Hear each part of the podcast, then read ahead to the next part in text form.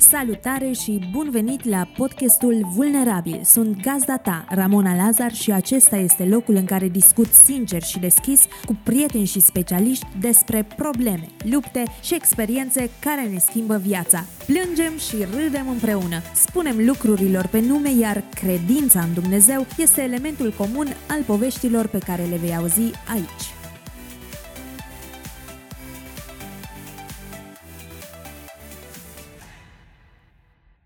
Salut și bine ai venit la episodul 26 al podcastului Vulnerabil. Dacă ești aici, înseamnă că deja ai ascultat și cele patru episoade care au apărut în sezonul 2. Sunt Ramona Lazar și sunt gazda ta, ca de obicei, iar astăzi o să-ți fac cunoștință cu Mica, deși e foarte posibil să o cunoști sau să fi ascultat povestea ei într-un alt context. Dar povestea ei, deși grea, ne arată harul și grația lui Hristos. Mica Varga este mamă, soție și o slujitoare activă în multe moduri. Timp de aproape patru ani, a crescut un copil cu dizabilități, iar deși șlefuirea a fost grea, în urma ei spune că a găzduit un înger. Dumnezeu a frânt-o, dar a și ridicat-o prin apariția lui Rut în viața ei. Totuși, te voi lăsa să descoperi realitatea momentelor prin care a trecut, direct prin intermediul ei. Te încurajez să-i dai o șansă acestui episod, chiar dacă cunoști povestea ei, iar în final să-l dai mai departe cuiva care poate nu a auzit de mica sau, cine știe, trece prin ceva asemănător. Să spui mai departe altora despre acest podcast este cea mai frumoasă formă de susținere pe care o poți arăta. Cu cât vulnerabil e o comunitate mai puternică și mai unită, dar și mai mare, cu atât șansa de a avea invitați deosebiți și de a continua cu entuziasm acest proiect crește. Mulțumesc că ești aici și acum hai să asculți povestea Micăi. Mica, bun venit la podcastul Vulnerabil! Bine te-am găsit, Rami! Mulțumesc de invitație! E complicat așa să sincronizez programul la două mame cu copii mici, dar uh, mă bucur că am reușit și dacă, să zic așa, o să se audă cumva voci de copii pe fundal, cred că o să îmbrățișăm realitatea asta frumoasă, chiar dacă nu vom avea cel mai uh, bun sunet. Dar așa, povestind cu tine, am impresia că nici nu mai ai nevoie de introducere, pentru că te cunoaște așa de multă lume cum uh, ați ales să vă împărtășiți povestea în mhm. online, mm-hmm. dar în același timp parcă nu te cunoaștem deloc. Știi, te cunoaștem doar prin prisma unui element din povestea voastră. Așa că să începem de la începuturi. Spune-ne cine a fost Mica acum câțiva ani, când poate nu te știam din online, și cine este Mica în prezent. Mica, acum mulți ani, cred că a fost un copil. Fiecare dintre noi avem un copil ascuns undeva în noi, știi? Și am luptat chiar și prin ceea ce am trecut mai târziu să nu pierd acel copil. Un copil vesel, crescut cu valori creștine, valori sănătoase, principii sănătoase, dintr-o familie extraordinară, cu doi părinți care mi-au arătat și mi-a oferit dragoste autentică, căsătorită mai târziu cu Adi, un om al lui Dumnezeu care m-a ținut cu picioarele pe pământ și m-a susținut foarte mult și mi-a oferit tot ce am avut eu nevoie. Cumva mi-a completat lipsurile pe care eu poate le-am avut acasă. Dacă îmi doream ceva, făcea tot posibilul să-mi aducă, să-mi ofere. Am văzut bunătatea lui Dumnezeu în Adi de foarte multe ori și o văd în fiecare zi. Cam asta am fost eu, plină de viață, sunt și acum, nu spun că nu, doar că acum privesc puțin lucrurile diferit, știi? Iar mica, din prezent, sunt soție, sunt mamă, mi-a dat Dumnezeu harul ăsta să fiu mama a doi copii. Sunt o femeie care caută să fie după inima lui Dumnezeu și asta o spun dintr-o inimă curată și sinceră. Mă lupt în fiecare zi să fiu acea femeie remarcabilă, dar remarcabilă cum? prin harul pe care Dumnezeu mi-l face în fiecare zi și prin credință pe care mi-am clădit-o cumva de-a lungul timpului. Uh, ce mult am vorbit! asta eu. Aici este spațiu pentru prezentări, că e nevoie să cunoaștem persoana cu care stăm de vorbă și mă bucur așa că ne-ai deschis poarta și către copilăria ta, și către prezent, și către partea de căsnicie și așa și e foarte bine. Ai atins așa puțin doar faptul că ești mamă a doi copii și Ruti, fetița ta, primul vostru copil, este cea care te-a adus cumva în online. Cel puțin eu așa am perceput apariția ta în online și care mi se pare că a născut în tine un soi de vulnerabilitate pe care până atunci poate nu l-ai avut așa de pregnant și o dragoste aparte pentru mame în general, dar mai ales pentru mamele care trec prin provocări majore cu copiilor. Dar poate asta e doar percepția mea, poate ne confirm până ajungem să intrăm așa în poveste. Da, e adevărat, e adevărat tot ceea ce spui. Toată povestea asta cu Ruti m-a făcut să devin și mai vulnerabilă decât eram înainte și a fost un gând puternic al lui Hristos pus în mine de a ieși asumată și de a-mi spune povestea, știind că vor fi oameni împotrivă și oameni pentru mine. Dar uh, e atât de frumos când facem o lucrare să știm că suntem în planul lui Dumnezeu, să știm că e o lucrare dumnezeiască, nu omenească, că atunci ar fi distrus în două secunde. Să vezi recunoștința poporului, să vezi roadele și în smerenie să continui să lucrezi pentru împărăția lui Dumnezeu. Știam am pornit cu gândul să fiu sinceră. Când am avut discuția la telefon cu tatăl meu și am spus că vreau să îmi spun povestea, mi-a spus să fie așa cum te știu eu, un om sincer, un om deschis, vulnerabil, pentru că ajută. Se regăsesc atâtea femei în situațiile prin care tu ai trecut și le ajută lucrul ăsta. Și așa am pornit la drum, sinceră și deschisă. Și îmi place numele podcastului pe care l-ai ales, pentru că cumva ne ofer nouă, invitatelor, încă o dată, oportunitatea de a fi vulnerabile. Și asta ajută foarte mult. Mm-hmm. Da, nici nu știu exact de unde să începem. În descrierea ta, să zic așa, n-ai spus marea încercare prin care va trecut Dumnezeu. Cred că așa ar trebui să o numesc. Nu știu cum o numești mm-hmm. tu, dar poate ne spui. Dar te las pe tine să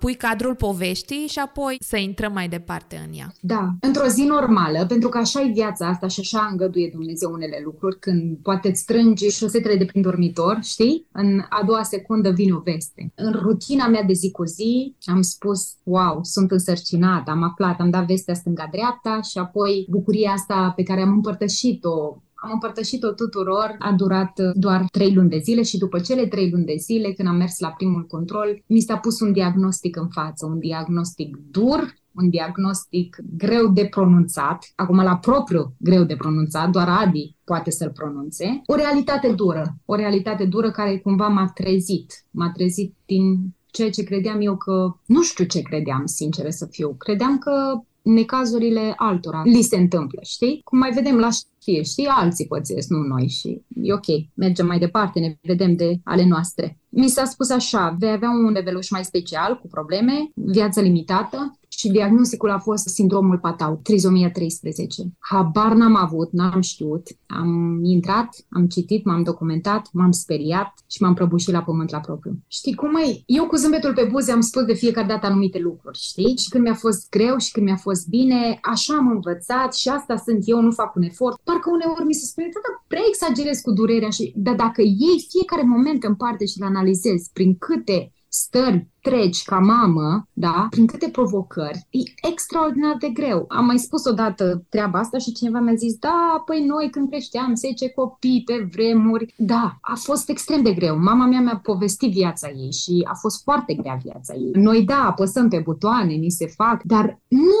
ne comparăm. Nu comparăm vremurile de atunci cu vremurile de acum, suferința mea cu suferința altei femei care, nu știu, are 10 copii, 5 copii, e individual totul. Și ține de viața personală. Ce învăț eu de aici, din valea asta, știi? Din adâncimea durerii am de învățat ceva, accept voia lui Dumnezeu, o înțeleg, progresez spiritual. Au fost foarte multe lupte, foarte multe lupte și pasul meu la propriu a fost spart, plin de cioburi, atunci când am aflat verdictul. Da, a fost viață limitată, am crezut în vindecarea ei, ne-am rugat pentru vindecarea ei, am crezut în minuni, credem în continuare. Faptul că Dumnezeu nu a vindecat-o pe Ruti nu a știrbit caracterul lui, nu a schimbat natura lui Dumnezeu, a rămas același Dumnezeu, e același. Eu cred în continuare în vindecări, în minuni, chiar dacă Dumnezeu nu a vindecat-o pe Ruti. În schimb, Dumnezeu a avut un alt plan cu Ruti. Ne-am bucurat patru ani de zile de ea, a fost nevăzătoare, a avut epilepsie 24 din 24 de ore, o formă foarte gravă, nu putea să meargă, nu putea să vorbească, în schimb simțea dragostea mea din plin. Dar da, mă numeam asistenta ei. Patru ani de zile Dumnezeu ne-a făcut bucuria să o avem printre noi. Știu că cu anumite cuvinte mă repet, dar o să mă autorepet tot timpul, pentru că asta simt să fac și da, am găzduit un înger, ne-a onorat Dumnezeu prin prezența ei. Am fost pe culmi, am fost în vale, am trecut prin tot felul de stări, având-o pe ea alături de noi și după patru ani de zile Dumnezeu a hotărât să o cheme acasă.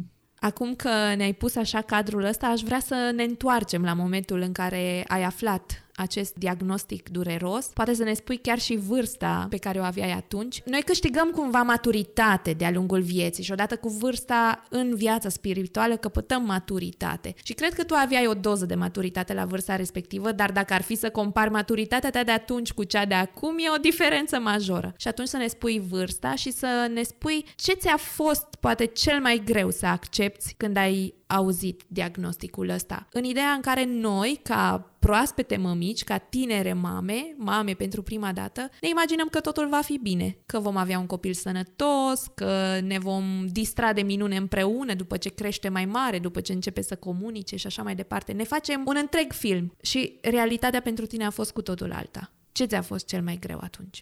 Cert este că nu înțelegeam de ce a trebuit să sufăr și îmi ridicam tot felul de întrebări. Și avem tendința să ridicăm întrebări, dar să nu vedem dincolo de întrebare răspunsul, știi? Să ne oprim doar asupra întrebării, asupra problemei, nu privim soluția, nu privim spre Dumnezeu, privirea noastră e jos, așa am fost și eu. Și încă o dată sunt vulnerabilă și încă o dată sunt deschisă, pentru că acelea au fost stările prin care eu am trecut. Eu când am aflat diagnosticul, să știi că viața mea a fost guvernată de impulsuri, de gânduri, de opiniile celor din jur, niște cum guvernate de cuvântul lui Dumnezeu. Asta nu spun Doamne ferește, spre lauda mea, ci e o rușine, dar Asta e o realitate pe care eu am traversat-o. Parcă am uitat orice promisiune pe care Dumnezeu mi-a făcut-o, parcă am uitat orice făgăduință, parcă am uitat cuvântul lui Dumnezeu la propriu și frica, incertitudinea mă copleșeau, îndoiala, dezamăgirea, de ce mie, de ce eu, păi cu ce am greșit, păi lumea o să zică că sigur am făcut eu ceva, de am un copil bolnav, cum o să mă expun cu situația asta, cu ea însăși, tot felul de gânduri. Nu treceam niciodată de întrebare ca să ajung la răspuns. Privirea mea era aruncată doar asupra asupra problemei, împovăram pe cei din jurul meu din plin, mai ales pe soțul meu, îi mulțumesc că a avut îndelungă răbdare să suporte toată situația asta cu mine și când am început să înlătur supărarea, am început să o înlocuiesc cu rugăciune. De asta, asta a fost un proces foarte lung și a durat, să înlătur supărarea pe care eu o aveam în inimă și să o înlocuiesc cu rugăciunea. Cred că au fost după, după 5 luni de viață ale lui Ruti, dar până atunci a fost așa o continuă vale pentru mine, cu foarte multe întrebări și cred că l-am supărat din plin pe Dumnezeu. M-am pocăit, m-am pocăit din plin, m-am mărturisit, m-am rugat, cred că Dumnezeu, cred, nici nu mă îndoiesc că m-a iertat, dar n-a fost un moment în care să mă opresc, să spun, Doamne, dar care o fi voia ta în toată treaba asta? Știi? De ce mi se întâmplă lucrurile astea? Adică cred că trebuie să învăț ceva de aici. Eu gândirea asta, maturitatea asta, am dobândit-o trecând prin anumite situații, prin anumite provocări, prin anumite stări. Și după un timp eu am început să zic, măi, stai un pic, că din toată treaba asta trebuie să iasă ceva frumos. Ori Dumnezeu are de șlefuit prin noi, cu siguranță trebuie multă pocăință și la mine și la Adi, dar a durat foarte mult până să dobândesc maturitatea asta și înțelepciunea asta de sus ca să gândesc astfel. Mie mi se pare că ai avut o reacție perfect normală, că până la urmă Dumnezeu este un Dumnezeu al emoțiilor și El ne oferă spațiul acela în care, într-o formă sau alta, să ne războim, știi? Noi ne batem, de fapt, cu pumni în pieptul nostru și avem impresia că acolo în vale Dumnezeu nu mai e, dar fără valea aia în care poți să-i spui lui Dumnezeu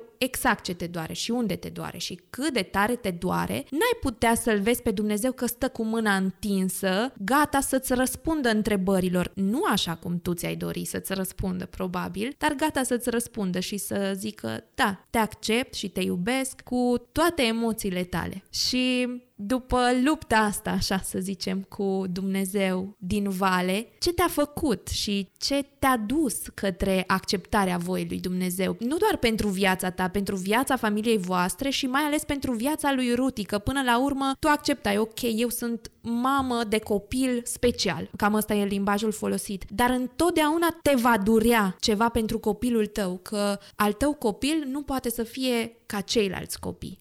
Mm-hmm. Să știi că rugăciunile părinților mei m-au ajutat foarte mult, știi? Cumva să mă trezesc puțin. Am suferit și de depresie la începutul călătoriei mele cu Ruti, să o pot numi astfel. Dar mi-am dat seama cât de puternic ai fi, parcă tot te lovește valul și îl simți din plin, știi? Mă uitam la către părinții mei priveam. Părinții mei slujitori, tatăl meu prezbiter, parcă atunci când i-am dat vestea, zic, tată, eu nu mai am putere să mă mai rog. Acum, eu știu că o să o fac mâine, poi mâine, dar nu știu, nu am putere să rostesc cu rugăciuni. Mă simt terminat. Mama era la fel. După aia știi cum, ne-am revenit așa ușor, ușor și rugăciunile lor m-au ajuns cumva din urmă și nu numai a lor, că au fost foarte mulți oameni, eu o numesc așa ca o armată care ne-au susținut rugăciune, au mijlocit la Tatăl pentru noi. Știi cum, în drumul acela frânt, vorbeam și cu ai mei, vedeam că Dumnezeu începe să pregătească ceva nou. Am înțeles că durerea noastră e calea către inima Tatălui, dar nu am înțeles din prima, asta vreau să spun. Și asta vreau să înțeleagă și ascultătoarele, ascultătorii care poate sunt în aceeași situație sau trec prin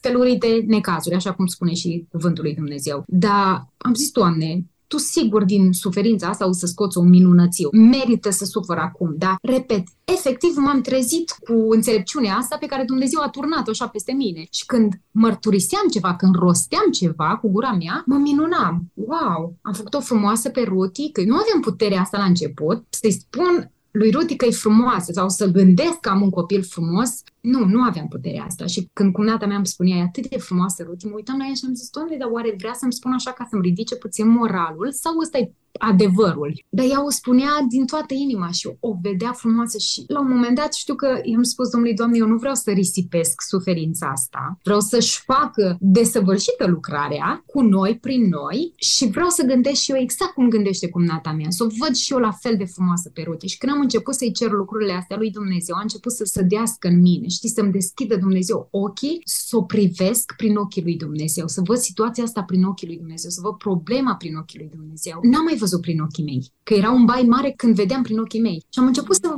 văd prin ochii lui Dumnezeu, să gândesc mai aproape de el și lucrul ăsta m-a ajutat foarte mult.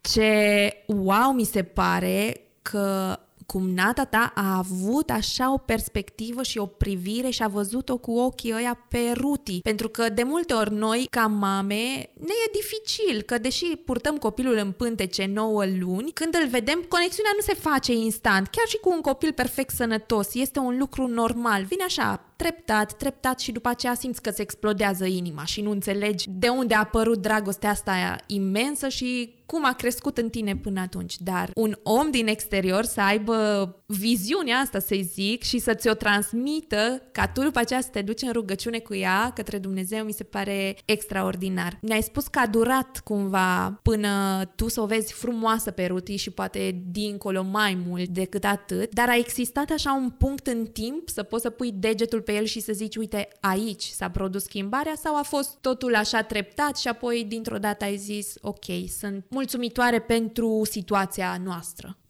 Privind în urmă și analizând situația, cred că a fost ceva treptat. Nu m-am trezit deodată. Ține de atitudine, da. Și chiar îi ceream lui Dumnezeu o atitudine corectă o atitudine corectă și o atitudine care să mă facă să ies din toate stările pe care eu le aveam. Știi că schimbările nu se produc așa peste noapte. Necesită timp. Și mulțumesc lui Dumnezeu că a fost îndelung răbdător și el cu mine. După cum spuneam și de Adi, Dumnezeu chiar a fost îndelung răbdător cu mine și deși mi-l imaginez pe Dumnezeu când îl supăram și când spunea ai răbdare, ai răbdare. O să scot un vas frumos din toată treaba asta, din tot cuptorul ăsta, ai răbdare. Așa mi-l imaginez eu pe Dumnezeul meu, prietenul meu, care a fost îndelung răbdător cu mine și cumva a trecut și mi-a iertat toate apucăturile mele ca să mă aduc într-un punct, într-un punct al conștientizării. O conștientizare dureroasă, dar care m-a făcut să-mi dau seama că trebuie să-mi schimb atitudinea, trebuie să fiu altfel și da, ca și creștini, vom avea necazuri, felurite necazuri, dar ne îndeamnă cuvântul lui Dumnezeu să îndrăznim. Da, Iisus a biruit lumea. Păi îndrăznesc să am o atitudine corectă, îndrăznesc să fiu diferită, îndrăznesc să fiu altfel, îndrăznesc să, să fiu corectă, știi, în încercarea în care Dumnezeu a îngăduit-o în dreptul casei mele, să nu o iau ca pe o pedeapsă, ci să gândesc că Dumnezeu își arată slava prin toată lucrarea asta și și-a arătat-o din plin. Dar ca să, să-ți răspund la întrebare, da, cred că a fost ceva treptat în schimbarea mentalității mele și în schimbarea mentalității soțului. În uh, procesul ăsta de schimbare al atitudinii și al mentalității tale, tu ai făcut pași exact înspre asta, adică tu ți-ai dat seama că poziția inimii tale, să o numim așa, nu era cea corectă, da? Poate nu reușeai să o vezi frumoasă, credeai că ți se întâmplă numai ție, că numai ție, poate și poziția asta de victimă, că de multe ori ajungem să ne victimizăm și destul de greu să ieșim din cercul ăsta vicios. Tu ai făcut pași conștienți când ți-ai dat seama că atitudinea ta nu e bună, adică să zici, ok, chiar dacă astăzi poate nu te privesc ca o binecuvântare, ci ca pe o încercare, eu o să zic, Ruti, tu ești o binecuvântare pentru mine. Dumnezeu mă va învăța sau mă învață deja ceva prin tine, chiar dacă tu nu simțeai în momentul ăsta. Adică a fost un parcurs practic din partea ta, chiar dacă inima nu mergea înaintea picioarelor, cum ar veni.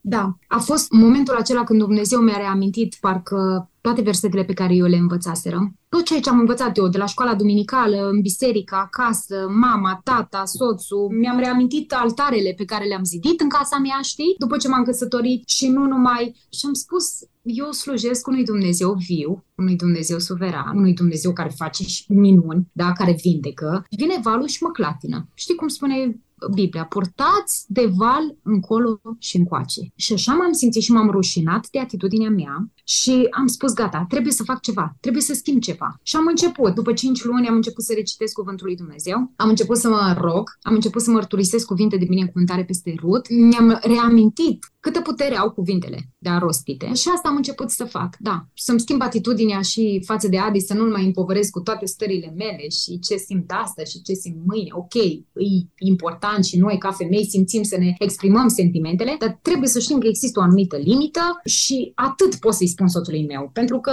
da, el muncește, vine și el încărcat și îl mai încarc și eu și eu trebuie să fiu o soție, o mamă veselă în mijlocul casei mele, da? Și atunci cumva nu trebuie să uit de aspectul ăsta. Și acum am învățat, să știi că am învățat și chiar am avut o discuție pe tema asta, îmi exprim emoțiile, sentimentele, dar cu limită. Pentru că dacă depășesc acea limită, imediat se simte, știi? Și bine să ne cunoaștem limita și a noastră și a soților ne-ai spus că Ruti avea episoade de epilepsie, crize, 24 din 24 și asta înseamnă că pentru tine nopțile erau zile, zilele erau ca un fel de nopți și totul era zi-noapte, zi-noapte. Cred că era greu să faci uh, diferența de multe ori între ele două și noi ca mame de copii sănătoși sau tipici, să-i numesc așa, avem câțiva ani în care te duci cu nopțile alea mai mult nedormite, dar la un moment dat se liniștesc apele și sunt sigură că în cazul tău, pe lângă jertfa asta în ce privește somnul, au mai fost multe altele. Dar prin intermediul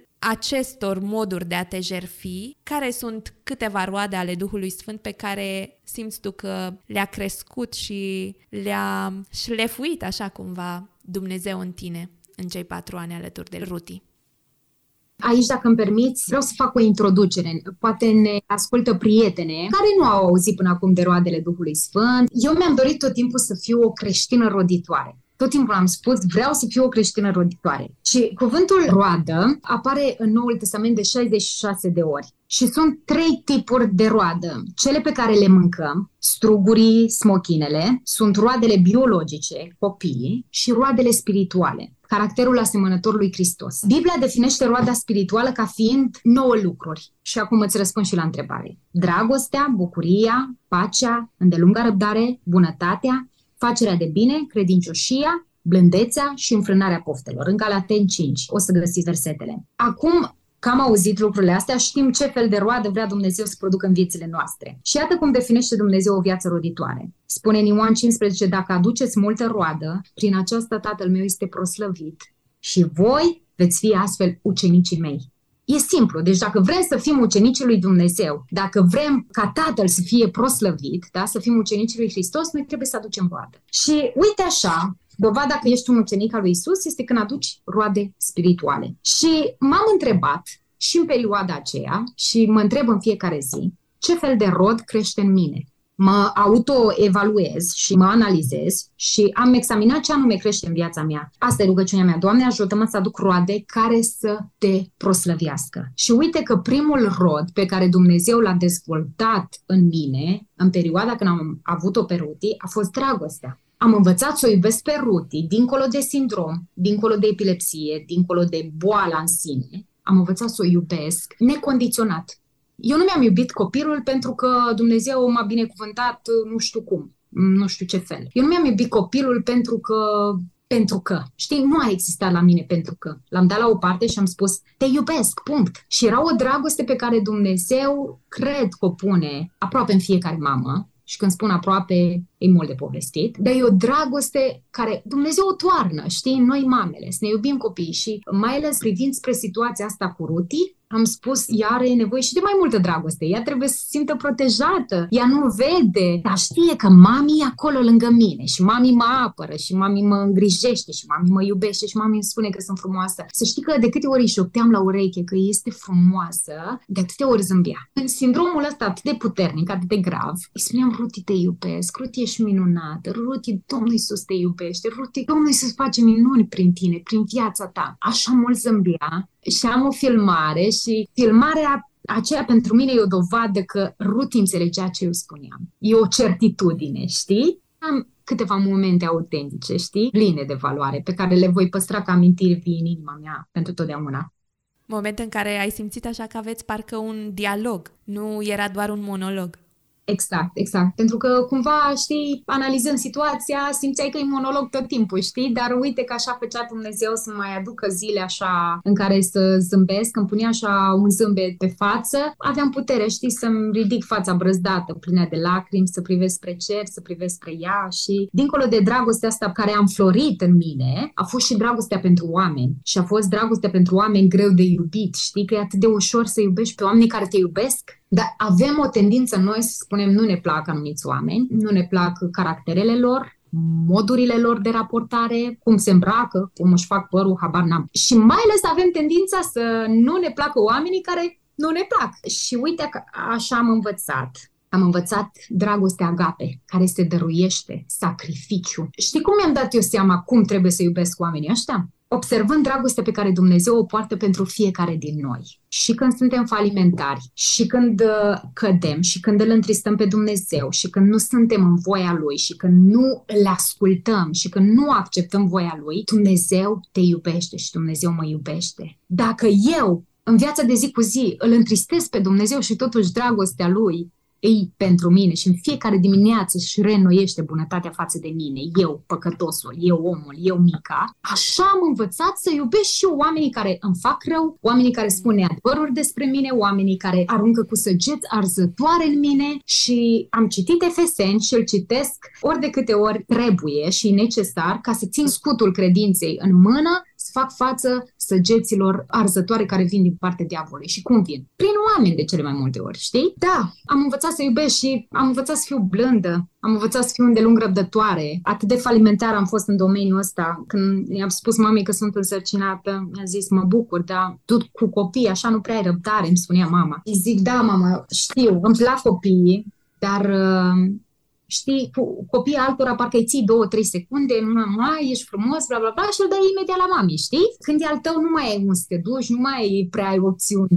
să-l dai. Și Dumnezeu a, a dezvoltat în coroadă și atât de mult m-aș șlefuit și atât de mult m-a învățat prin tot procesul ăsta cu Ruti și atâta răbdare să stau și noaptea, cum spuneai, și ziua și noaptea la mine era, nu știu, umblam prin casă ca și cum era dimineața, adică îmi dădea Dumnezeu aripi ca de vulturi și mă porta din putere putere în putere. Sincer. Deci dacă nu era Dumnezeu, eu nu știu cum făceam sau dacă făceam față acestei situații. Să fac față și noaptea, să fac față și ziua și la spital non-stop și acasă și foarte greu, foarte greu. Dar privesc partea bună și văd cât de frumos a lucrat Dumnezeu mm. până aici.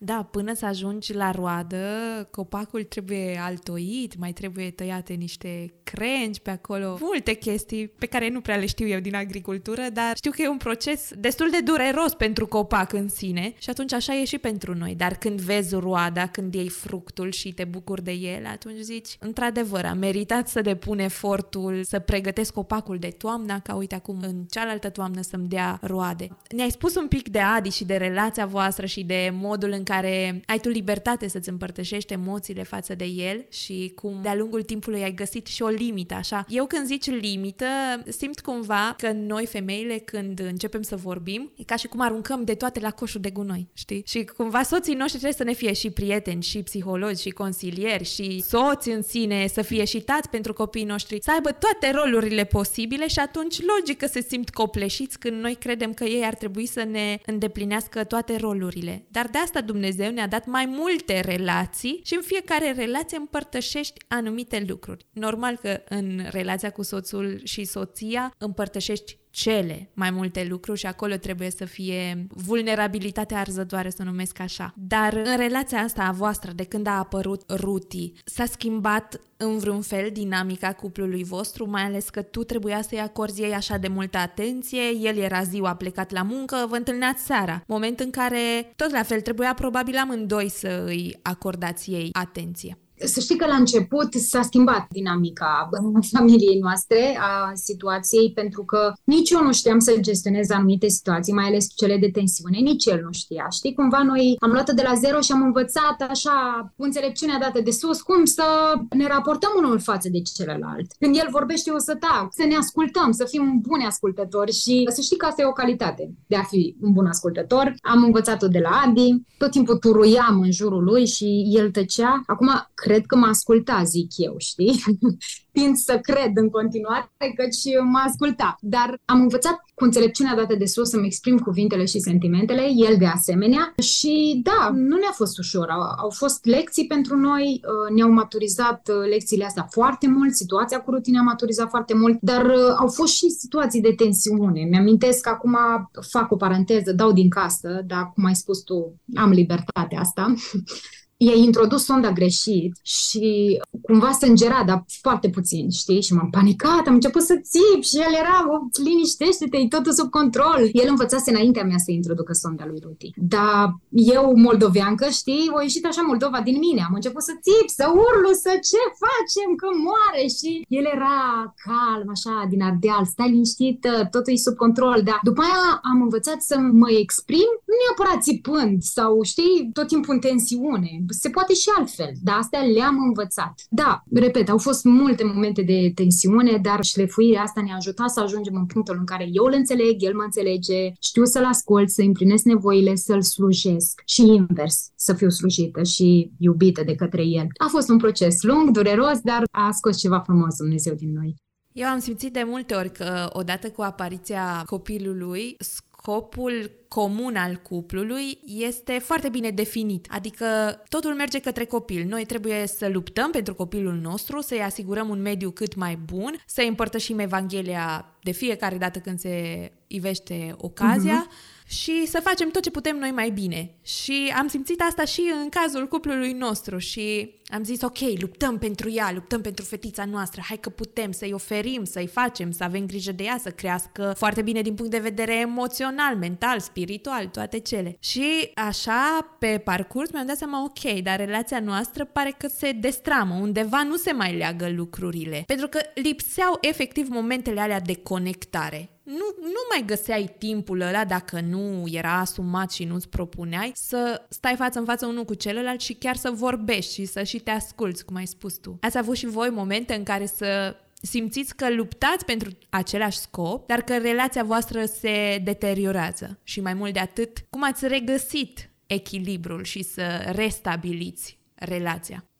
E adevărat nu mai avem relația pe care am avut-o înainte să avem copii. Normal, da? Dar normalitatea asta trebuie acceptată și trebuie înțeleasă. Și eu cred că el a înțeles și a acceptat și eu de asemenea. Asta nu înseamnă că nu lupt să mai avem uh, intimitate, să mai ieșim în oraș, când spun intimitate, la asta mă refer, da? Să mai ieșim în oraș, să avem un date împreună, să avem momentul acela în care ne privim, da? Ne conectăm și facem contactul vizual și spun, uite, sunt aici, te ascult și invers. Acum spunea un păstor și mi-a plăcut și am mai spus-o, spunea, ți atât de dragă nevastă ta, atâta timp cât te uiți în ochii ei și o ascult, știi?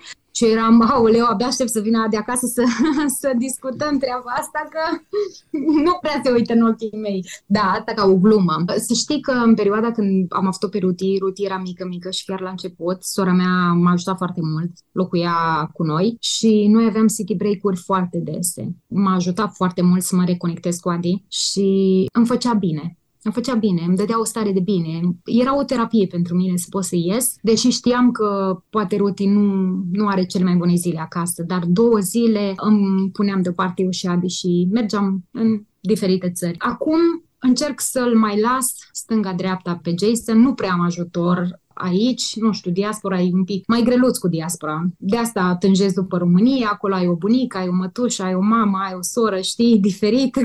Aici, cam fiecare mămică și are copilașul acasă, e un mecanism diferit ca să spun asta. Dar uh, asta nu înseamnă că nu caut o soluție, să-l pot lăsa pe Jason. Știi, timpul cu Jason și cu Adi în oraș, dau un exemplu, e timpul nostru și aleg să-l am, dar aleg să-l și las la cineva și să ies doar eu cu Adi. Pentru că atunci când ești cu copilul, toată atenția e, e focalizată pe copil. Dar noi nu apucăm să vorbim decât ce vrei să-ți comande mâncare, cam atât, știi? Și după aia stai și alergi prin restaurant după el. Dar aleg să-l las la cineva și să ies doar eu cu Adi și parcă îmi reamintește așa de timpul nostru din prietenie, știi? Și avem și noi timp să ne așternem gândurile și să ne mai exprimăm așa sentimentele, planurile, dorințele. Și mai am uh, un obicei, uh, îmi place să-l pun de vreme la somn, asta când reușesc și când biruiesc și atunci e timpul meu cu Adi.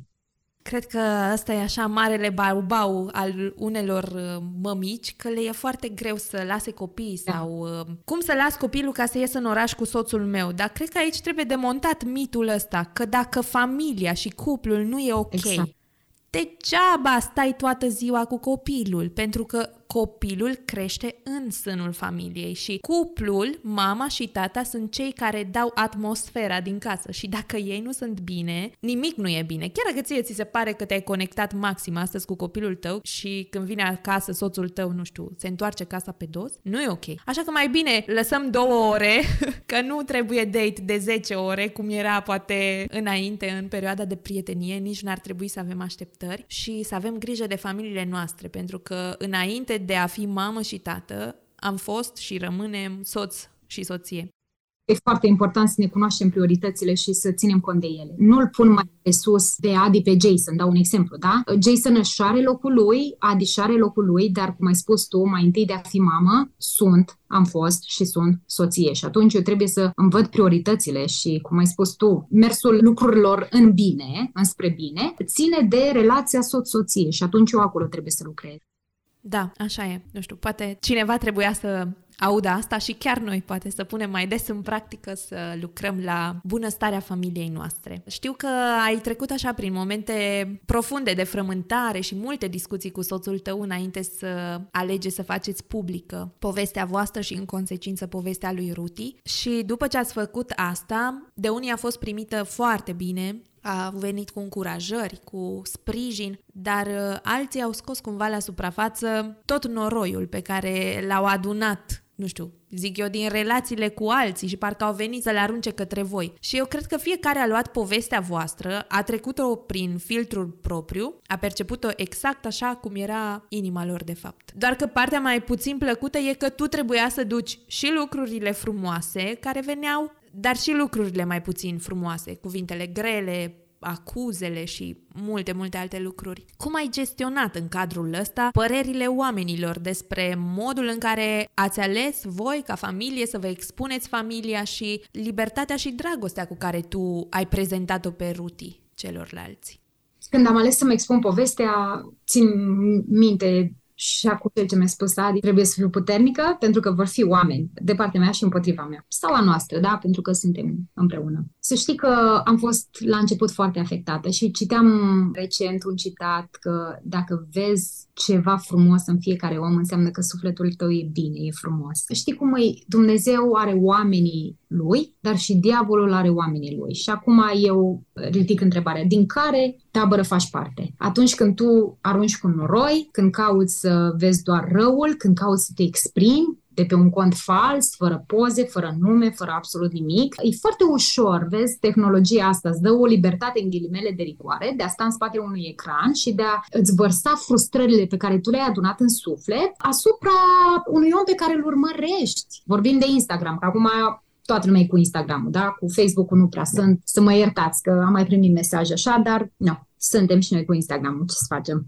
De ce ți-ai vărsat frustrările față de un om? Crezi că ajută sau e mentalitatea asta, ah, i-am spus-o eu, gata, m-am răcorit. N-ai făcut nimic, n-ai făcut nimic. Am fost afectată până mi-am dat seama că eu mizeriile astea, pentru că le numesc mesajele astea, sunt niște mizerii din punctul meu de vedere, nici nu le mai bag în seamă, nu mă mai afectează sub nicio formă. Îți spun sincer, mă afectau mesajele legate de Ruti. Foarte mult foarte mult. Dar acum că îmi spui mie că sunt urâtă, grasă, slabă, înaltă, blondă, habar n-am ce îmi spui, nu mă mai afectează, pentru că eu identitate, eu nu mi-o găsesc în ochii oamenilor. Identitatea mea e bazată pe felul cum mă vede Hristos, pe mine, da? Și pe cuvântul lui. Și acum fac o paranteză, să nu se înțeleagă greșit că nu primesc mustrarea, să nu se înțeleagă greșit că dacă fac un lucru rău și în dragoste sunt mustrată, eu nu mă îndrept, Doamne ferește, n-are nicio treabă tanda cu manda, da? Îi legat strict de a arunca cu noroi. Acum s-au mai potolit probabil s-au obișnuit cu felul meu de a mă exprima. Încă un mister pentru mine, eu nu înțeleg dacă un om nu-ți place, da? Și nu-ți place și îl bărfești de nu mai poți, că ți se bărfă așa prin urechi peste tot, de ce mai urmărești? E genul ăla, mă, nu plac, dar în fiecare zi eu trebuie să intru să văd ce mai face, ce mai postează, știi? Eu tot timpul am încurajat femeile astea și,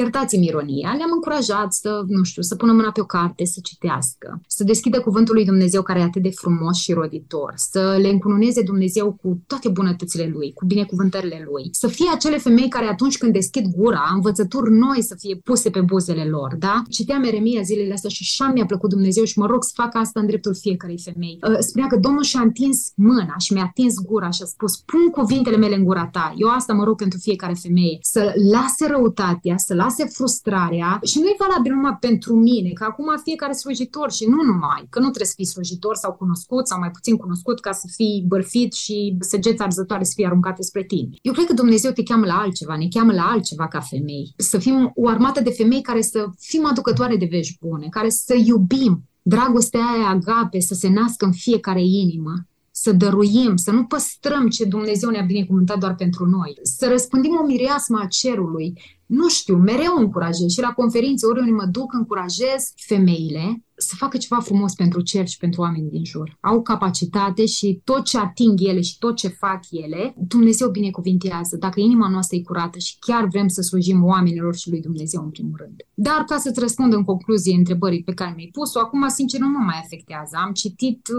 uite, zic în premieră, nu știu dacă mai spus asta vreodată, îmi scriau sataniști, îmi scriau sataniști că se întâlnesc în grupuri și fac magii ca Ruti să moară și noi nu știu ce să pățim. Gândește-te când citești mesajele alea, ți se ridică părul pe tine, nu mai știi încotro să o apuci, că știu că am țipat, a, divino, citește tu, continuă tu. Mm. Niște mesaje foarte grele, foarte grele, știi? Și abia acolo parcă un pic uh, ființi ceva. Dacă îmi spune cineva că nu știu ce ai făcut sau cum arăți, nu, nu mă mai afectează. Cred că Dumnezeu m-a, m-a călit eu cred că dacă le primim, e bine că le primim. Că dacă nu le-am primit, ne-am ridicat un semn de întrebare. Până la urmă, nu toți creștinii care se numesc creștini chiar sunt născuți din nou. E una să fii născut din nou, e alta să-ți spui că ești creștin sau evanghelic din orice religie ai fi. Ah. Și acolo se arată. Și când spuneai așa, când vorbeai de răutate, de bârfă și de toate cele, mă gândeam că și astea provoacă un soi de dependență. Că de asta nu poți să dea unfollow. Că ești dependent, trebuie să-ți alimentezi răutatea și urățenia aia din suflet, trebuie alimentată din nou și din nou ca orice altă dependență, fie ea de, de orice fel. Dar uh, ne-ai dat așa o, o lecție. Ne-ai și educat un pic pe partea asta pentru că ai trecut prin asta și cred că e mai bine să tăcem dacă nu avem ceva bun sau încurajator de spus. Da. Domnul să ne ajute să ne vindecăm de răutate, că acum o întâlnim la fiecare colț, în păcate. Așa e. Deși voi v-ați expus povestea în online, realitatea e că viața se trăiește dincolo de online, se trăiește între oamenii cu care te vezi zi de zi, cu părinții, cu familia, cu biserica, cu comunitatea din care faci parte. Și mi-ar plăcea să ne spui cum simți tu că se raportează biserica la copii cu dizabilități și în special la familiile care trec în asta și care a fost experiența voastră într-o comunitate evanghelică.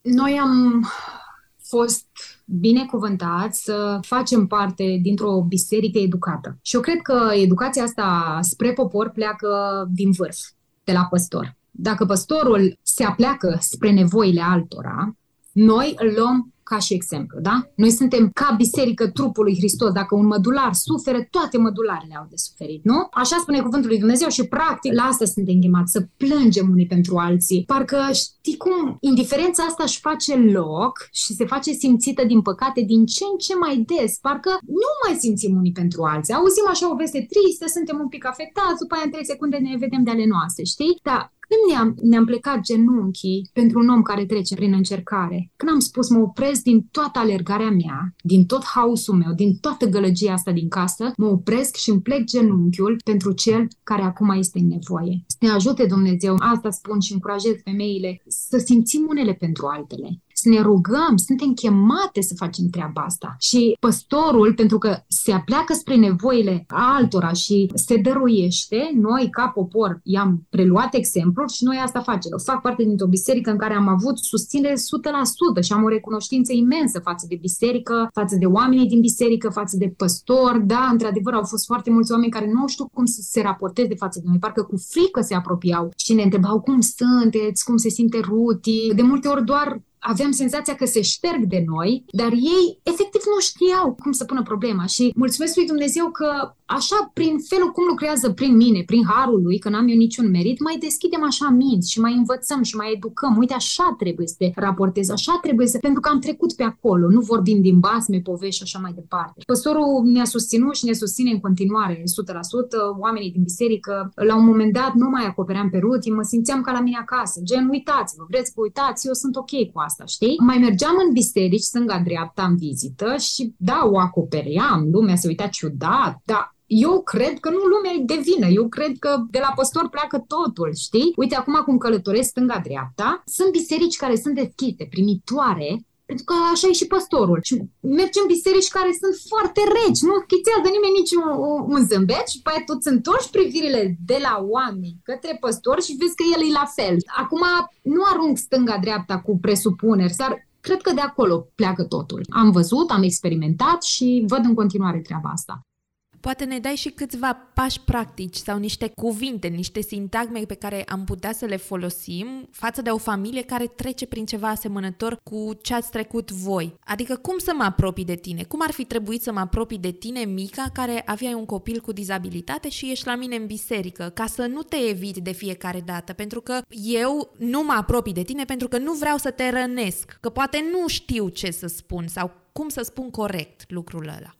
Da. Să știi că atunci când vorbești cu cineva care e în încercare, nu trebuie neapărat să mergi și să spui, vai, dar cum mai ești? Sau um, toți e greu, nu? Știi că e categoria aceea de oameni care vin așa spre tine, de exemplu, avem, uh, avem un cuplu care încearcă să aibă un copil și cineva a venit așa, a, dar voi când? Știind problema, știi? E atât de important că și vorbirea asta așa are vremea ei și Domnul să ne dea multă înțelepciune cum să ne exprimăm și când de deschidem gura, să o deschidem cum trebuie, știi, și cu înțelepciune. Acum, dacă eu știu o mămică care are un copil cu probleme, dar eu nu să mă duc acum la ea de fiecare dată și să-i spun, da, mai poți, da, ești bine. Pentru că ai pus punctul pe ei și poate să o afecteze treaba asta. Dacă îi spui, vai, dar ce faină ești astăzi, ce bine îți stă, parcă ești mai zâmbăreață. N-ai vrea să ieșim la o cafea. Uite, săptămâna asta eu am o zi mai liberă. Sunt niște exemple atât de banale, atât de simple, dar ajută enorm. Eu, de exemplu, ce fac eu dacă știu pe cineva că e în încercare, am mai spus-o și asta nu spun ca o laudă, ci doar ca un exemplu. Repet, n-am niciun merit. Vorbesc cu Adi și spunem, iubitule, eu îi las un mesaj, vreau să mergem în vizită, da? Să le spunem că suntem alături de voi,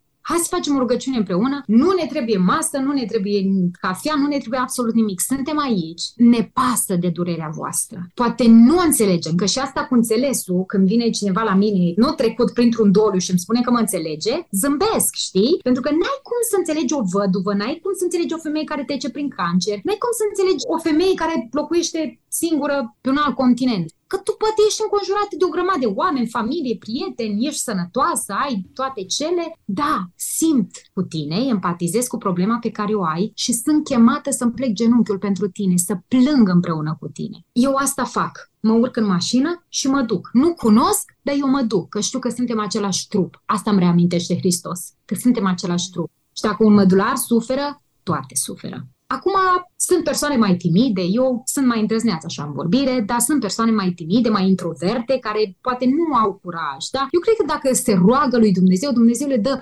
curajul de sus și puterea necesară să se apropie și să spună, uite, vreau să-ți dau îmbrățișare. Am văzut o femeie atâta plângea în biserică la, la o predică, o fată. Nu o cunosc, nici acum nu știu cum o cheamă, cine îi, dar i-am spus la final, vreau să-ți ofer o îmbrățișare, îmi dai voie? S-a prăbușit în brațele mele. Deci nu trebuiesc lucruri mărețe. Dumnezeu Dumnezeu ne cheamă să fim credincioși în cele mai mici lucruri. Deci nu, nu trebuie să facem lucruri mărețe. Dar nici așa să știi că cineva e în încercare, cât de timid ai fi și să treci pe lângă acea persoană, să nu-i dai doar o îmbrățișare, poți, poți să te exprimi, să spui, uite, eu nu știu ce să-ți spun, dar lasă-mă să-ți ofer o îmbrățișare. Sunt multe de spus la capitolul ăsta, eu am foarte multe răni, dar Dumnezeu mi-a promis că le va lega pe fiecare în parte. Nu vorbesc din frustrări, sunt anumite răni în inima mea ce au luat naștere odată cu toată situația asta. Și chiar mă întreba o prietenă, bun, dar tu înainte să o ai pe ruti știai că trebuie să te urci în mașină și să mergi la cineva acasă? Nu, dar m-am lăsat educată. Și uite, dacă eu am trecut prin toată treaba asta și am avut așteptări așteptări care nu mi-au fost împlinite, am învățat să-mi cobor standardul, să nu mai am așteptări, dar să spun călcați pe urmele mele, că și eu calc pe urmele lui Hristos, știi? Luați exemplul ăsta, că promit eu că e bun. Întărește oasele. Asta face o vorbă bună.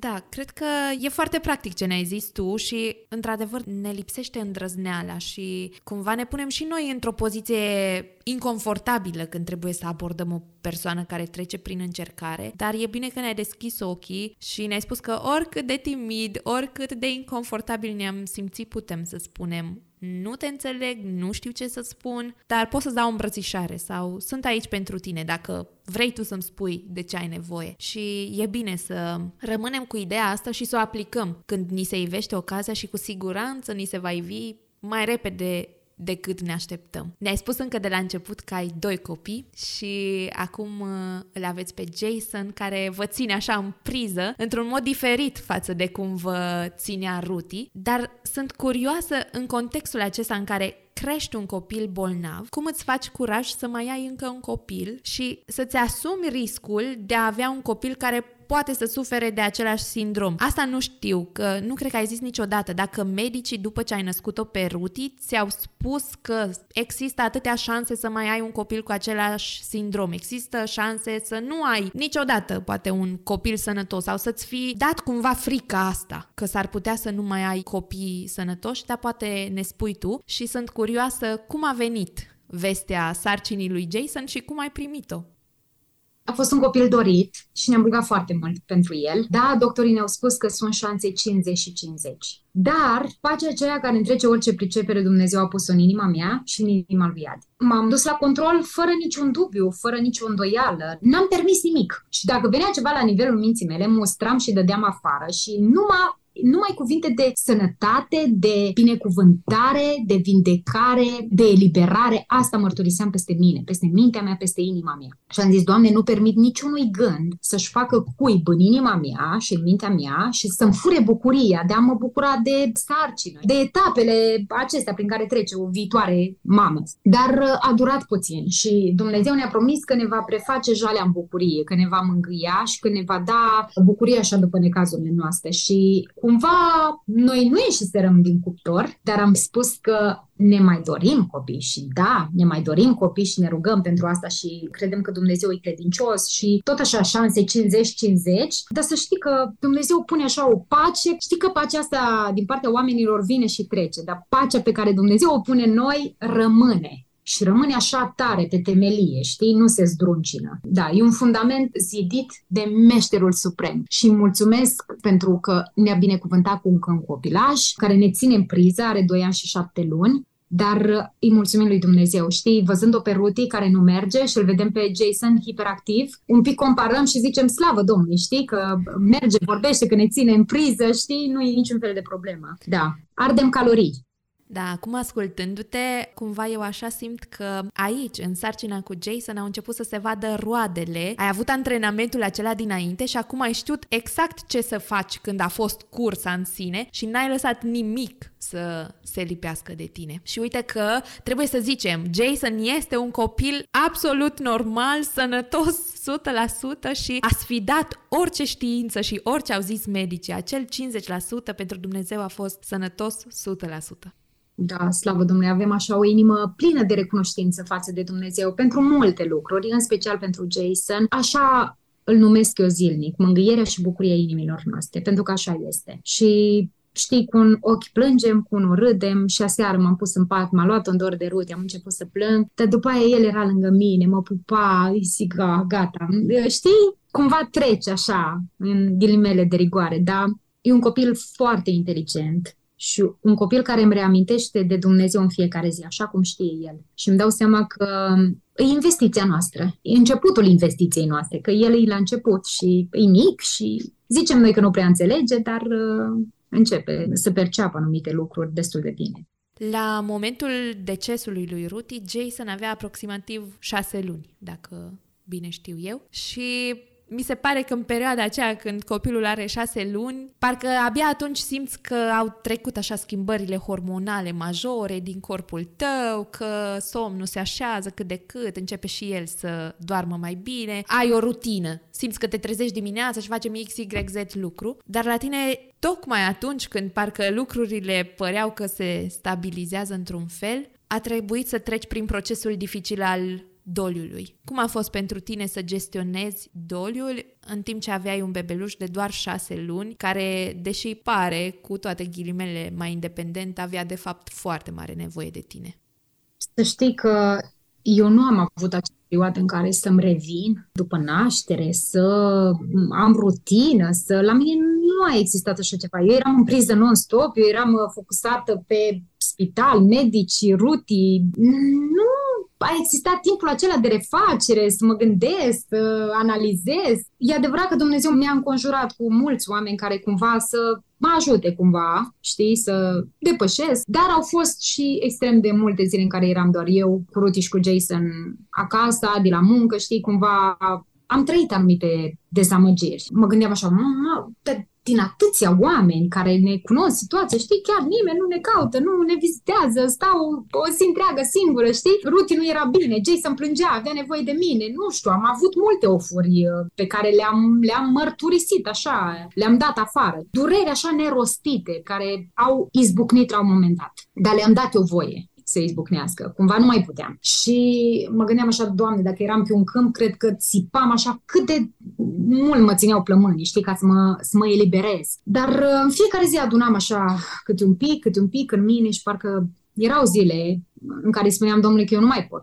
Au fost foarte multe zile în care am zis eu nu mai fac față situației, mă depășește, nu mai știu încotro să o apuc, cât de puternică mă cred eu și putere pui tu în mine, tot simt că eu nu mai pot. Și după aia Dumnezeu mai îngăduie așa zile de liniște, iar veneau furtunile. Eram tot timpul și pe culmi, și în vale, și la baza muntelui, și la mijloc, și pe munte, știi? Mă trecea Dumnezeu prin tot felul de stări. Dar ca să gestionez situația cu ei doi, mi-a fost foarte greu. Am o filmare acum, am uitat recent, când Jason plângea cu toată puterea lui și Ruth era într-o criză de epilepsie groaznică și era unul dimineață și eu mă plimbam stânga-dreapta cu ei. Adi m-a ajutat foarte mult cu copiii, foarte mult și știa aproape tot despre Ruti, adică cum o îngrijeam eu, poate el o îngrija puțin mai bine. Bărbații sunt mai detaliați, zic eu, unii. Da, m-a ajutat foarte mult, dar în același timp eu țineam cont de faptul că el lucrează și trebuie să fie odihnit, știi? Și atunci, cum puteam eu și cât puteam eu, eram acolo pentru ei.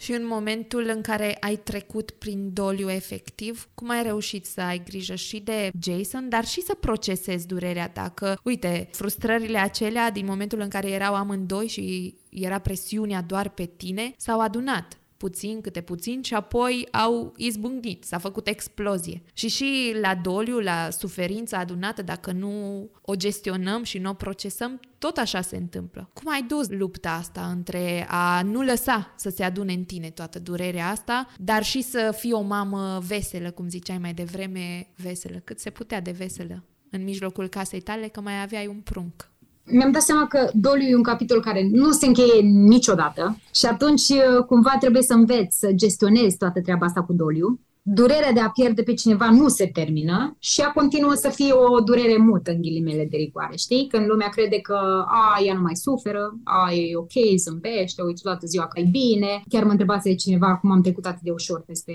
toată treaba asta cu înmormântarea. Să ne înțelegem, eu nu vreau să fiu ipocrită și fățarnică și când plâng și am momentele mele, care sunt ale mele, că suntem vulnerabili, dar până într-un punct. Și Instagramul ăsta e tot până într-un punct. Adică nu ori de câte ori mănânc, postez și de câte ori ies afară, postez și ori de câte ori plâng, acum plâng, hei, lume, eu acum plâng. Eu nu vreau să fiu așa, nu sunt așa, nu-mi permit să fiu așa. Nici nu mă gândesc până în punctul de a fi o astfel de persoană. Sunt momentele pe care eu le am în intimitate la cruce. Crucea m-a învățat să respir, crucea m-a învățat să mă mărturisesc, crucea m-a învățat să mă eliberez și a- acolo eu am prins putere, la cruce, și să mă ridic și să spun gata. Am plâns, am avut momentul meu, mi-am reamintit, dar Dumnezeu mi-a dat putere și uite, acum mi-am oprit plânsul, mi-am oprit lacrimile din ochi, știu că truda mea va fi răsplătită, tot ce am făcut pentru Ruti va fi răsplătit, dar uh, e o durere mută pe care o duc în tăcere și ea nu trece. Te obișnuiești, știi? Și peste 30 de ani și peste 40 de ani am vorbit acum cu o mamă care acum 30 de ani și-a pierdut în ghilimele de rigoare copilașul, da? Pentru că noi nu-i pierdem, îi avem în siguranță la tatăl. Și atât de mult plângea și a zis, Mica, știu că la tine e doar începutul, dar să știi că durerea asta o să o porți zilnic în inima ta. Deci nu există zi în care tu să nu-ți reamintești de Rut. Nu există. Și așa ui. Merg pentru că îmi face bine și în amintirea ei la mormânt, îi duc flori, eu știu că ea nu e acolo, da, eu știu că ea e la tatăl, dar repet, când plâng, eu n-am să, să ies public și să anunț, să dau un anunț că eu plâng sau uitați că am atât de mare suferința mea. Au fost tot felul de păreri și toată lumea s-a exprimat cum a vrut în acea perioadă. Și vreau să mai spun ceva. Serviciul de înmormântare a fost o celebrare, ca să înțeleagă toată lumea și poate cineva nu a înțeles treaba asta. Uh, a fost o celebrare a vieții asupra morții. Și în momentul când sicriul a coborât în pământ, mi-am ridicat privirea spre cer și eu și Adi. Am știut că noi luptăm și o să ajungem într-acolo, să o revedem. Noi suntem creștini, da? Noi, noi ne luptăm să ducem o viață sfântă, să acceptăm voia lui Dumnezeu și să ajungem în cer și să ne revedem cu Ruti. Fața brăzdată și încărcată de lacrimi, Dumnezeu ne-a ridicat-o așa prin înălțările pe care le-a făcut în viețile noastre, că așa au fost Dumnezeu bun prin harul lui. Nu că am avut noi un merit, nu că am fost mai buni decât alții sau că suntem mai buni decât alții. Am căutat să am o concepție foarte înaltă despre Dumnezeu și o gândire sănătoasă despre El și continui să cred că El este vindecătorul și Domn al minunilor, al culmilor, al văilor, rămâne același Dumnezeu. Mă bucur că ne-ai introdus în realitatea asta a doliului și cred că Instagramul ne schimbă percepția asupra durerii, pentru că noi, gândește-te, și când un copil se zbate sau are un tantrum, că suntem la vârsta tantrumurilor, nu ai timp și nu te gândești să-ți filmezi copilul ca să-l pui pe Instagram într-un uh, moment vulnerabil. La fel și noi, când plângem, ne gândim acum doar dacă suntem narcisiști, dependenți de atenție și de validare și nu o găsim în alt mod, aș spune direct, dacă suntem nesănătoși, atunci avem o problemă și vom căuta atenție în felul ăsta. Dar când tu treci și durerea ta o aduci înaintea lui Dumnezeu, nu o să te filmezi că mă pun pe genunchi și îi spun Domnului ce dor mi este de ruti în cazul tău. Și cred că acolo s-a pierdut conexiunea și oamenii au impresia că tu ai trecut atât de ușor. Dar doliul nu este deloc ușor. Eu nu am trecut prin așa ceva, pot doar să încerc să mă pun în papucii tăi, dar nu voi reuși niciodată. Dar uh, durerea, dacă ar vedea toți ascultătorii, durerea cu care povestești și care se vede în ochii tăi încă de la început, chiar am vrut să zic că, într-un fel, n-aș fi vrut să fac episodul ăsta pentru că știu că scoate din nou la suprafață o durere pe care în fiecare zi încerci cumva să o pui deoparte ca să poți să duci ziua cât de bine se poate. Și durerea asta am simțit-o de la început și e o realitate și tu o duci pe picioarele tale și în același timp trebuie să fii o mamă funcțională, o soție funcțională și nu doar funcțională, veselă și în concordanță cu cuvântul lui Dumnezeu și asta e cu adevărat o provocare. E o provocare să fii mamă și dacă îți merg toate lucrurile bine, de cum în contextul ăsta. Da, complicat. Cred că noi nu avem educație vis-a-vis de doliu în bisericile evanghelice. Știm doar să spunem atât, e mai bine. Este la Domnul Isus. Bucură-te! Nu mai trebuie să stai toată noaptea, uite, la unul noaptea nu mai stai cu amândoi în brațe și poți să dormi. Exact. Știi că rugăciunea mea înaintea lui Dumnezeu era în felul următor. Doamne, orice, dar să nu mi-o iei pe Ruti. Am zis, știu că va fi greu la adolescență, în adolescența ei și când va mai crește, mă gândeam la o școală mai specială, da, în scaun cu rotile. M-am gândit așa, le-am examinat din toate unghiurile și am zis, Doamne, chiar și așa, eu vreau să o slujesc până la capăt, doar că acest capăt eu nu am înțeles că înseamnă patru ani. Dar eram, eram dispus, am zis, Doamne, atât de mult o iubesc pe Rut, încât nu vreau să mă iei. Asta era rugăciunea mea. Și după aia să aud povești că bă, oricum era o povară pentru tine, știu că te bucur că ai scăpat de ea și niște lucruri atât de ieftine, niște mizerii pe care, nu știu, cumva au ajuns la, la urechile mele, niște oameni care au doar urât în sufletul lor urâtul din sufletul lor, îl scot și îl arată. Asta e urâtul din sufletul meu, știi? Îl pun pe tavă.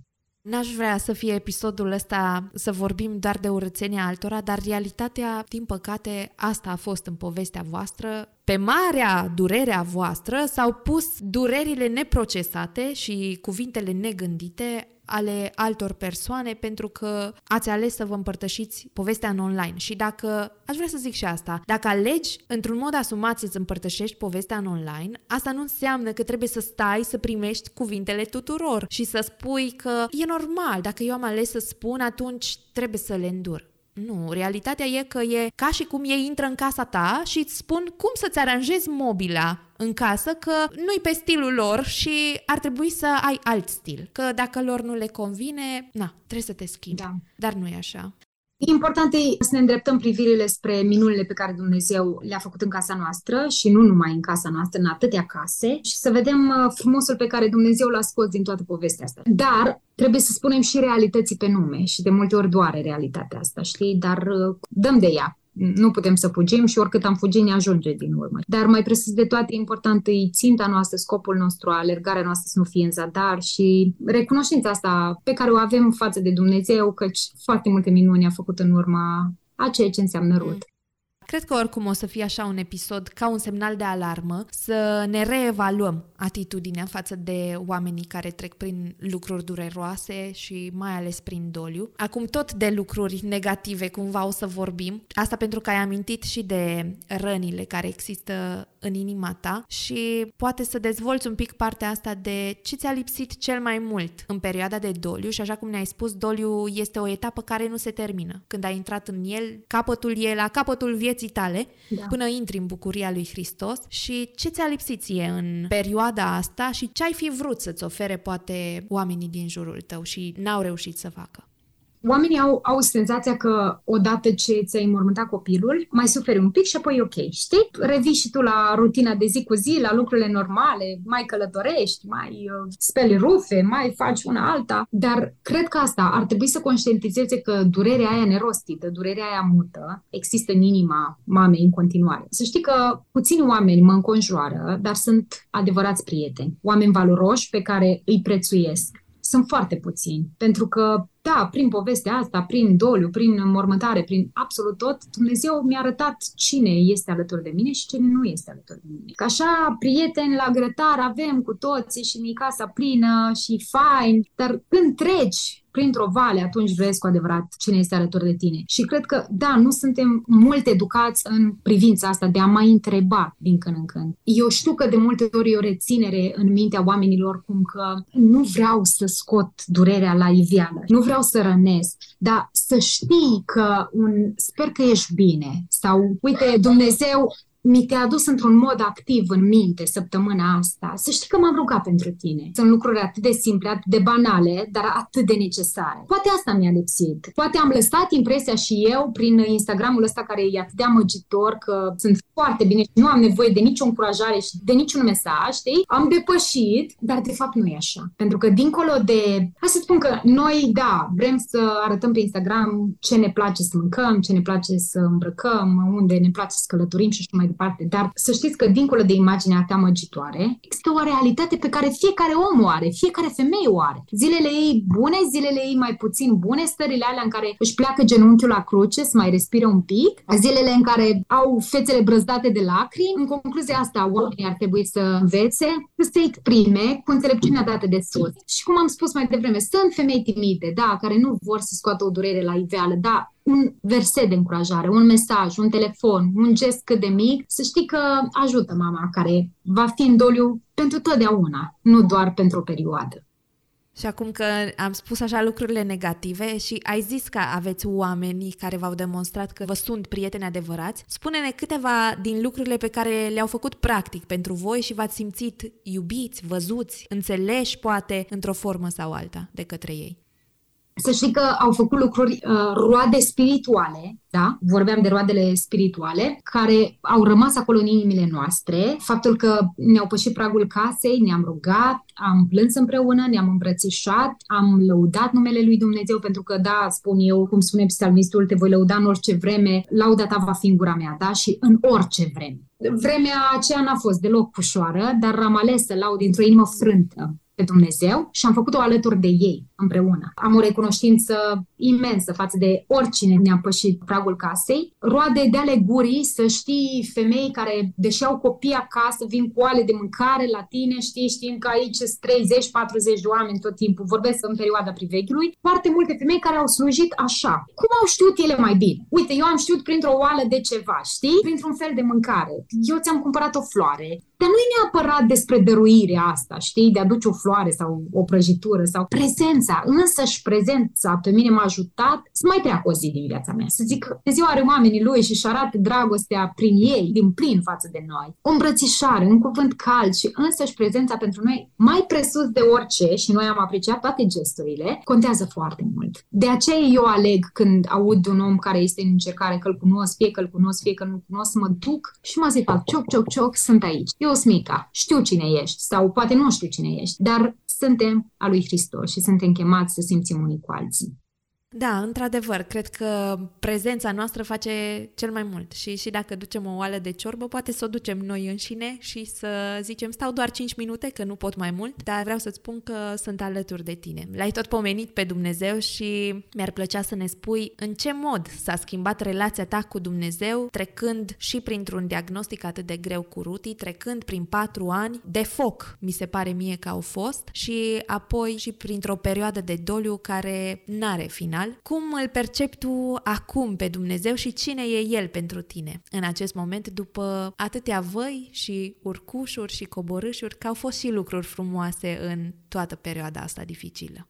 Așa e. Să știi că atunci când am conștientizat că suntem în atelierul Marelui Olar, că suntem lutul acela de pe masa lui de lucru, am anticipat bucuria și emoțiile pe care Dumnezeu le-a pus în noi și am spus, suntem în cuptor, El e cu noi, dar El lucrează. Noi ne rugăm și El lucrează, știi? Noi ne rugăm și mâinile Lui lucrează. Și am spus, va ieși ceva frumos din toată treaba asta, dar și noi trebuie să ne facem partea. Dumnezeu e credincios, își face parte, dar noi nu putem sta cu mâinile în sân și să așteptăm o minune. Și atunci uh, ne-am îndemnat unul pe altul la rugăciune, ne-am îndemnat unul pe altul la post, ne-am îndemnat unul pe altul, când zic unul pe altul, vorbesc strict de mine și de să zidim altare în casa noastră, să fim adevărații creștini autentici, dezvoltând în noi caractere cristice și să fim o priveliște prin Harul lui Dumnezeu pentru privitori. Și privitorii să se întrebe și s-au întrebat și se mai întreabă de unde atâta putere? Cum arată Dumnezeul pe care îl slujiți? Cum arată Dumnezeul pe care îl urmați? Pentru că voi zâmbiți, străluciți, aveți putere, știți cumva să faceți față acestei încercări. Dar pentru că ne-am alimentat de la o sursă sigură. Nu ne-am alimentat din surse amăgitoare, înșelătoare. Parcă nu aveam nevoie în perioada aceea de sfaturi, de compasiune, tot ce aveam nevoie era Hristos. Poate sună așa a clișeu și ambalat frumos, dar asta e un adevăr pur. Aveam nevoie de Hristos ca să cresc, aveam nevoie de Hristos ca să înțeleg, aveam nevoie de Hristos ca să experimentez minuni cu el și aveam nevoie de timpul acela de părtășie ca să te răsfrângă și asupra membrilor din casa mea. Să fie un timp eficient în prezența lui Dumnezeu și apoi o să se vadă și în jurul meu. Da? Dacă eu petrec timp cu Dumnezeu de calitate și o vin în prezența lui și caut prezența lui, mă încarc, îmi alimentez rezervorul se va răsfrânge atunci și asupra persoanelor din jurul meu. Și am spus, ok, am un copil de crescut, Jason, Jason trebuie să vadă că mama lui poartă chipul lui Dumnezeu în fiecare zi. Apoi să fiu un exemplu pentru Adi. Uh, și acum tot timpul îi citesc un psalm, încerc să-l memorez și îi spun soția ta, nevasta ta, e ca o viță roditoare înăuntrul casei tale și apoi el zâmbește și zic, Doamne ajută-mă să fiu acea viță roditoare care zi, știi? Da, și încă un lucru, lucrarea asta pe care eu o fac prin Harul lui Dumnezeu Dumnezeu. N-am niciun merit, niciun merit. Mă și întreb de multe ori cum de mă ales pe mine Dumnezeu, sincer îți spun. Mă văd atât de slabă, deși puterea Lui se face de săvârșită în slăbiciunea mea, dar e interesant așa cum Dumnezeu ne alege pentru anumite lucrări. Știi, sunt daruri diferite, nevoi diferite, lucrări diferite și culmea dintre atâtea femei s-a oprit în dreptul meu, eu acea mică răzvrătită cu mii de întrebări, știi, supărătoare. Așa frumos a avut Dumnezeu răbdare cu mine și asta spun că în lucrarea asta la care Dumnezeu m-a chemat, mă ține activă cu Biblia în mână, pe genunchi, studiind cărți, citind, scriind, cam toată ziua, cam asta fac. Încerc să cresc spiritual. Știu că asta mă ajută și va ajuta și oamenii din jurul meu. Și simți că diferența ta în relația cu Dumnezeu a făcut o consecvență aceasta de care vorbești, că e o consecvență, o văd. Practic, poate înainte nu erai zi de zi sau zi de zi asta, asta, asta și asta din disciplinele spirituale și acum ai devenit mult mai consecventă și nu dorești să treacă o zi până nu ai avut timpul tău de întâlnire cu Dumnezeu. Da, e o alegere, dar uh, cred, și asta o spun în merenie, am crescut foarte mult cu Dumnezeu. De când am găduit cuptorul ăsta în familia noastră. Nu am vrut să... Știi că e categoria aceea de oameni care se supără pe Dumnezeu și nu mai vor să mai audă de el sau de timpul de părți. Ce să citesc eu din Biblie când mi-a murit soția sau să citesc din Biblie când mi-a murit copilul și de ce am găduit Dumnezeu asta, știi? Și răzvrătirea aia care nu e deloc sănătoasă și îngăduită. Și atunci, cum spune psalmistul, din adâncul inimii te chem și te stric, știi? Și am, am căutat prezența lui Dumnezeu pentru că am știut că mă va ajuta mă va ajuta să depășesc cât de cât, mă va ajuta să cresc, mă va ajuta să-i ajut și pe alții. Și Dumnezeu mă va învăța și uite că prin încercarea asta eu am înțeles de ce a trebuit să-mi duc copilul la, la mormânt. Pentru că am putut să fiu încurajare la rândul pentru mamele care și-au îngropat copii. Și mi-amintesc că nici nu m-a chemat. Inițial m-a chemat, dar nu am știut motivul, n-am apucat la telefon și am văzut pe Facebook anunțul că își mormântează copilul de 9 zile și am zis eu mă duc mă duc la mormântare. Și mi-a zis, știu că ți este greu, nu știu de ce ai venit, dar în același timp am o rugăminte, aș vrea să, să cânți, a fost nevoie să mă prăbușesc și nu știu, în timp ce era prăbușită la propriu asupra, asupra sicriului, un sicriu minuscul, cântam, a fost nevoie să mă prăbușesc, e o cântare atât de simplă, cu niște versuri atât de simple, la un moment dat le-am uitat, dacă mă crezi, din cauza emoțiilor, era o durere atât de mare și în inima mea și în inima acelei mame, știu că am compus, a fost nevoie să mă prăbușesc în acele momente. Deci a fost uh, a fost așa o improvizație, nici nu știu cum, dar au trebuit cumva să duc cântarea până la cap. Dar mi-am dat seama de ce Dumnezeu m-a trecut prin anumite lucruri ca la rândul să pot fi o încurajare și un balsam de vindecare pentru celelalte mame. Mm. Da, și uite că deja ești cu toate forțele acolo ca să fii un sprijin pentru alte mame. Am vorbit foarte mult despre Ruti, dar eu sunt așa omul care încearcă să le împace pe toate și de când m-am gândit să am discuția asta cu tine, m-am gândit că aș vrea să ne oprim puțin mai mult decât în alte interviuri pe care le-ai avut până acum asupra lui Jason. Să-l cunoaște mai bine și să nu fie așa ca o umbră cumva. Deși sună foarte dur, dar uneori așa mi-a lăsat mie impresia, deși și știu că în viața voastră nu-i deloc așa, dar aș vrea să pătrundem în realitatea aceea în care să ne spui ce crezi tu că ar trebui să știe lumea mai mult despre Jason și poate n-ai avut până acum oportunitatea să spui.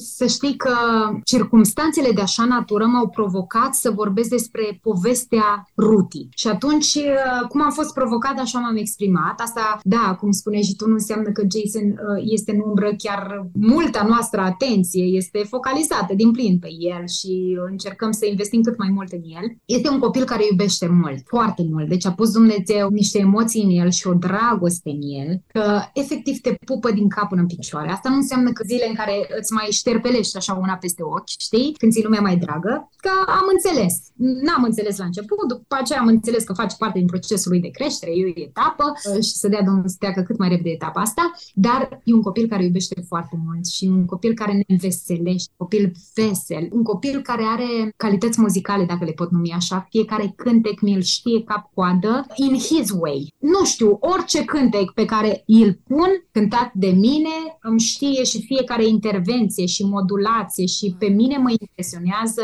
acest copil. Încerc să împărtășesc și cu voi atât cât pot, cât îmi permite timpul, câteva etape din viața lui. Nu-i multă, să împărtășesc cu voi câtă inteligență a pus Dumnezeu în el. E un copil foarte inteligent. Știu că fiecare mamă își laudă puiul, dar acum e timpul meu să mi-l laud, știu o oportunitate și zic tot.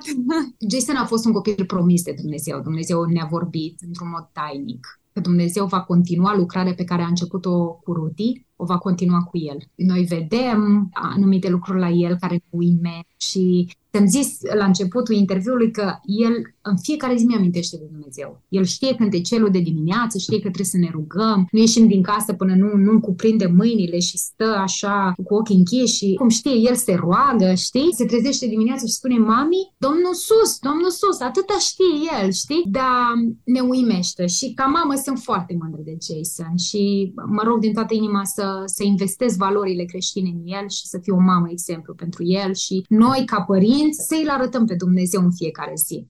În ce mod te-a provocat uh, Jason diferit în viața ta de mamă față de Ruti? Diferența e cam de la cer la pământ, dar poate să ne-o descrii tu de acolo, din teren, din realitatea ta. Cu Jason am luat-o total de la zero, ca și cum aș fi fost mamă pentru prima dată. Nu știam să gestionez anumite chestii, le-am învățat, dar uh, am învățat să nu mă mai plâng, Asta am învățat, să nu mă mai plâng cu Jason. Mi-am dat seama că să crești un copil sănătos nu e ușor, dar e mult mai ușor. Mm nu e ușor, dar e mult mai ușor. Când uh, mai auzeam așa mămici care spuneam că am fost azi noapte la, la spital cu copilul, că eu ieșit o măseluță și eu eram la spital din alte motive, știi, eram, ah, nu conștientizați cât de binecuvântate sunteți mamelor. Cârtirea asta să ne vindecăm de ea, să ne vindecăm inima de nemulțumire. Jason mă provoacă într-un mod uh, total diferit, dar uite, acum eu sunt în etapa în care trebuie să gestionez situațiile astea în care se mai ia la ciondăneală cu un alt copil și eu trebuie să intervin. Eram obișnuită, de exemplu, cu Ruti, să nu se întâmple nimic. Eu eram mama aia dintre toate mamele care nu intervenea și era ok, știi? Și le, mă uitam la ele așa, le analizam, știi? Cum intervin, cum gestionează situațiile. Acum uh, sunt și eu provocată și mi-am dat seama că în etapa asta a lui, dacă se întâlnește cu alți copii de aceeași vârstă, nu iese bine. Caută prezența copiilor mult mai mari și atunci el e liniștit și îi place, e atras de tot ce se întâmplă în jurul lui și aia e, cred că în momentul de față cea mai mare provocare e să știu, cu înțelepciunea dată de sus, să gestionez situațiile astea în care nu își împarte jucăriile, știi totul pentru el și spune, a meu, a meu. Și trebuie să spun, mami, nu așa, sharing is caring, să, să-l învăț cum stă treaba. Dar asta e cea mai mare provocare. Cu Ruti eram așa mama aceea liniștită cumva, cu Jason sunt într-o continuă alergare, dar sunt recunoscătoare pentru fiecare etapă etapă și pentru fiecare zi și pentru el însuși. Îi mulțumesc lui Dumnezeu. Adi e topit de băiețelul lui, mândria tatălui și atât de mult investește în timpul tată-fiu și asta mă bucură foarte mult. Foarte mult și când sunt plecată la conferințe, sunt zile în care și el stă cu Jason și slujește, slujește altfel, dar uh, să știi că Dumnezeu răsplătește și slujirea asta din spatele cortinei. Dumnezeu are nevoie și de slujitori în față, dar are nevoie și de slujitori în spate. Și El e un slujitor din spatele cortinei și e un susținător, e susținerea mea și am spus, fără Dumnezeu și fără Adi nu aș fi reușit absolut nimic.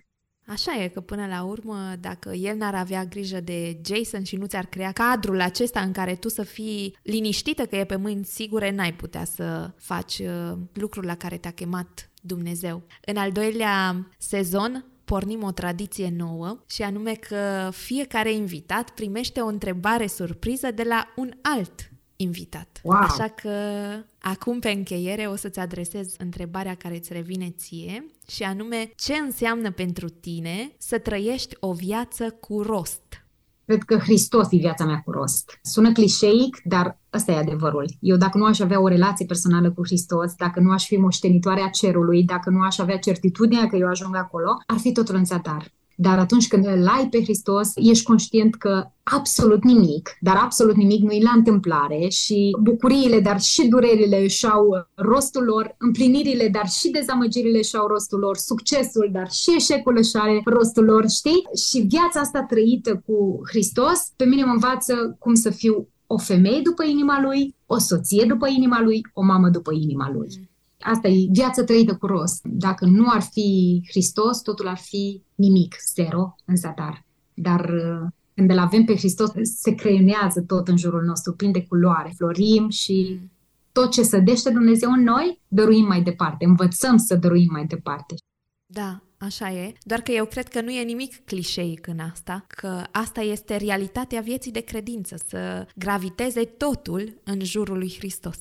E adevărat, e adevărat. Dar nu știi cine ascultă, știi? Și poate bă, vine rapid, ușor gândul ăsta că a, totul e despre Dumnezeu, da? Totul este despre Dumnezeu, căci fără de ajutorul Lui și fără de El nu, nu am putea face absolut nimic. Așa e. Mica, eu îți mulțumesc tare mult, apreciez că ți-ai deschis inima față de noi și cu adevărat ai făcut vulnerabilă și în spațiile alea vulnerabile este multă durere, multă durere pe care poate până acum n-am văzut-o și încă o dată vreau să spun că într-adevăr la vulnerabil oamenii spun lucruri pe care nu le-au spus până acum și am aflat multe lucruri pe care nu le-am auzit până acum spuse de către tine, deși am ascultat toate interviurile la care ai fost și cred că ăsta e modul lui Dumnezeu de a ne învăța în mod practic ce înseamnă, de fapt, vulnerabilitatea în uh, viața de credință, în încercările și în bucuriile pe care El le îngăduie peste noi. Îți mulțumesc și sunt sigură că va avea impact în viețile ascultătorilor m-am rugat înainte de a intra în interviu cu tine să Dumnezeu să miște inimile oamenilor prin acest podcast și să lucreze prin el. Și mulțumesc mult pentru invitație și mulțumim ascultătorilor căci au avut îndelungă răbdare să ne mai asculte încă o dată până, până la capăt. Mulțumesc că asculți podcastul Vulnerabil. Sunt recunoscătoare pentru fiecare poveste, experiență, luptă și victorie pe care le pot împărtăși cu tine și care ne vor determina pe toți să ne uităm mai îndeaproape la credința pe care o trăim zilnic. Dacă ți-a plăcut acest episod, te rog să lași un rating și un review pe Apple Podcasts, Spotify sau oriunde asculti podcasturi. Nu uita, doar cu ajutorul tău aceste povești cu impact pot ajunge și la altcineva care are nevoie de ele. Spune-le prietenilor, familiei, celor din biserică și tuturor cunoștințelor despre podcastul Vulnerabil. Vrei să contribui și să mă susții în crearea episoadelor viitoare? O poți face printr-o donație. Găsești toate detaliile pe ramonalazar.ro la secțiunea Donează.